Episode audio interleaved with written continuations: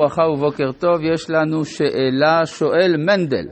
שלום הרב, הרב אמר שלרבקה יש אותן המידות כמו אלה של שרה, אבל הרב גם אמר שהמידה העיקרית של שרה היא הדין, והמידה העיקרית של רבקה היא החסד. איך זה מסתדר? תודה רבה לרב ולכל הצוות.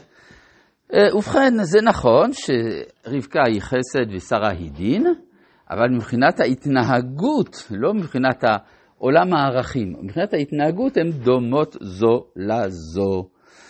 אלא שהערך אצל רבקה הוא הערך של החסד ושל שרה, מידת הדין. ובכן, אנחנו בפרק כ"ד, מה כ"ה, סליחה, פרק כ"ה של ספר בראשית, פסוק י"ב, ואלה תולדות ישמעאל בן אברהם. אשר ילדה הגר המצרית שפחת שרה לאברהם, אז כאן דיברנו על השאלה למה ישמעאל נקרא בן אברהם, והבאנו שהשאלה הובאה בפני בית המשפט, בית הדין, של אלכסנדרוס מוקדון. ככה מובא בגמרא במסכת סנהדרין, שבאו בני ישמעאל ובני קטורה ואמרו, כיוון שכתוב אלה תולדות יצחק בן אברהם ואלה תולדות ישמעאל בן אברהם, אז ארץ ישראל שלנו ושלכם. זאת אומרת, הארץ של שני העמים. ומי שהשיב על הטענות האלה היה גביהה בן פסיסה. למה דווקא גביהה בן פסיסה? אז נראה בגלל שהוא, מכיוון שהיה גיבן, כפי שמופיע בסוגיה אחרת, היה פסול מלשבת בסנהדרין, כי בעל מום איננו יכול לשבת בסנהדרין. ואז יוצא שכאשר הוא מדבר בפני אינסטנציה בינלאומית, תמיד הרבנים יוכלו להגיד, הוא לא מייצג אותנו, הוא לא משהו רשמי. אז זה מה שהוא אמר, אם ינצחוני, אמרו אידיוט, כלומר, אם אני אנצח אותם, אמרו, אז מוטב, ואם הם ינצחו אותי, אמרו, הדיוט שבנו ניצחתם, ואתם תהיו פטורים. זאת אומרת שאסור לקחת סיכונים כאשר באים להגן על עם ישראל, אה, אה, על עם ישראל בפני אומות העולם. בקיצור, הם הביאו את הפסוק הזה. אז הוא אמר, כן, אבל אם אתם מביאים כבר פסוק מהתורה, הרי כתוב, ולבני הפילגשים אשר לאברהם נתן אברהם מתנות, וישלחם.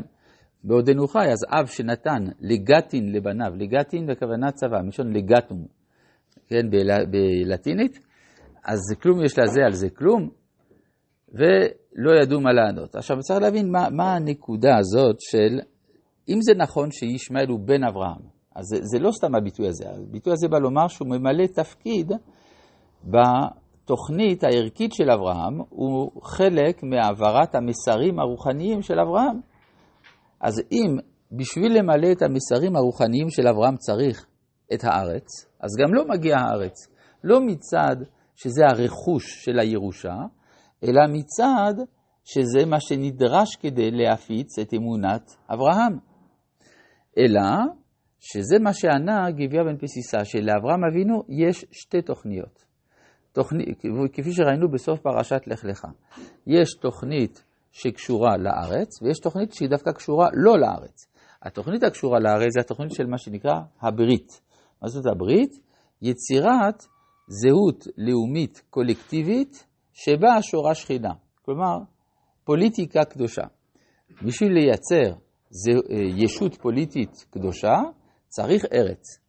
אבל ישמעאל מייצג את המגמה האחרת של אברהם, המגמה הקוסמופוליטית, שעניינה להפיץ את האמונה, אמונת הייחוד המונותאיסטית אצל כל אחד ואחד מבאי עולם. ודווקא בשביל זה צריך שלא תהיה לו ארץ, כדי שזה לא יעכב את תופעת המסר שלו. אנחנו רואים דבר מעניין, שיש איזו סתירה פנימית בתוך האמונה המוסלמית בנושא הזה. האמונה המוסלמית אומרת שהאסלאם מיועד לכל אדם על פני כדור הארץ. מקמצ'טקה ועד פטגוניה, כל זה צריך להיות מוסלמי. אם ככה, אין לזה שום צבע לאומי. מצד שני, הטענה להוכחת אמיתות הקוראן לפי שיטתם, זה שזה כתוב בערבית כזאת, שאי אפשר שמישהו שהוא לא אלוהים כתב את זה. אז אם ככה, יש פה צבע לאומי שמשתלט על היסוד הקוסמופוליטי. אז ניתן לומר שאולי יש פה שיח גלוי קוסמופוליטי, אבל כוונה נסתרת אימפריאליסטית, של השלטה של זהות לאומית אחת על פני שאר האומות. זה מה שגבייה בן פסיסה כנראה גם העלה שם, אצל אלכסנדר מוקדון. כן, זה אני.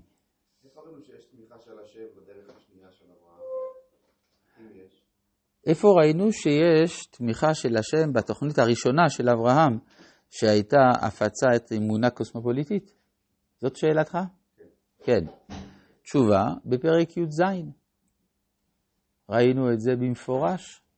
ולישמעאל שמעתיך, גם הוא יהיה לגוי וגם הוא יגדל, ושנים עשר נשיאים יוליד, ושמתיו לגוי גדול, ואת בריתי אקים את יצחק אשר תלד לך שרה למועד הזה בשנה האחרת. נכון? אז ראינו את זה. זה שחור על גבי צהוב. טוב, בואו נראה. ואלה, פסוק י"ג, ואלה שמות בני ישמעאל, בשמותם לתולדותם. בכור ישמעאל נוויות, וקדר, ואדבאל ומבשם. נוויות מצאנו שבט בתקופה מאוחרת, אבל יכול להיות שיש לזה קשר, הנבטים בדרום ארץ ישראל, היה, אה, וגם בעבר הירדן המזרחי, היה שבט שהקים ממלכה בתקופת בית שני, השבט הנבטי. אז אולי זה נוויות. וקדר.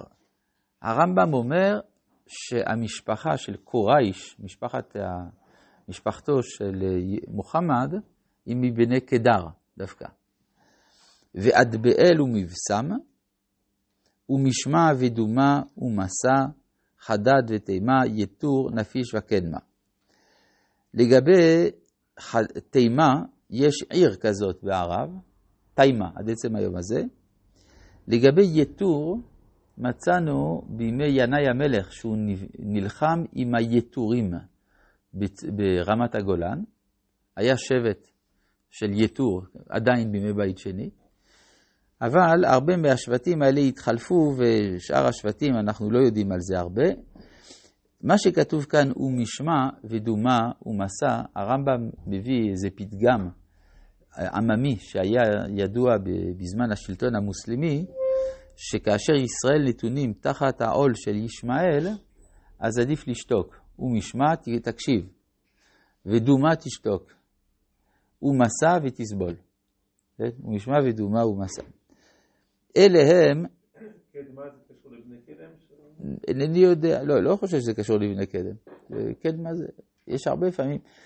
שבטים עם שמות דומים, למשל שבא ודדן, אנחנו מוצאים את זה גם אצל בני חם וגם אצל בני אה, קטורה. כמו כן גם מצאנו אה, קורח אצל בני עשיו וקורח אצל בני לוי. יש הרבה פעמים אה, דמיון. עכשיו לפעמים אפשר להסביר שזה בגלל קרבה גיאוגרפית. כן? כמו שלמשל יהודי שאבותיו היו מצרפת, קראו לו צרפתי. אז יכול להיות גם אופן כזה של העברת השמות. גם אצל יהודים בגרמניה, למשל השם אפשטיין. אפשטיין זה לא שם יהודי, זה שם גרמני, של איזה משפחה של אצולה, גרמנית, אבל מי שהיה עובד בשביל הטירה של רוזן אפשטיין, אז גם לא קראו כך. אז יכול להיות. טוב, אלה הם בני ישמעאל. מה? גם פה רואים שיש 12 ילדים. כן, 12 בנים, וגם בת אחת בסמת בת ישמעאל בהמשך. כן, אז זה ראינו כשלמדנו על האופי בכלל של 12 בנים ובת, שזה תמיד המשפחה הפרולטרית, הדחויה. כן, ואז העלינו שאלה, אז איך אפשר להבין את משפחת בני יעקב, שגם הם 12, ואנחנו רוצים שהם יהיו המשפחה העיקרית. אז דיברנו על זה. אלה הם בני ישמעאל, ולשמותם, בחצריהם ובטירותם, 12 נשיאים לאומותם, ואלה שני חיי ישמעאל, מעט שנה ושלושים שנה ושבע שנים, ויגבה וימות, ויאסף אל עמיו. מה זה 137? זה גיל מעניין כי הוא חוזר הרבה במשפחה. אם נקבל את דברי חז"ל, שיצחק היה בן 37 בזמן העקדה, אז אברהם היה בן 137 בעקדה. גם אנחנו רואים שישמעאל בן בגיל 137.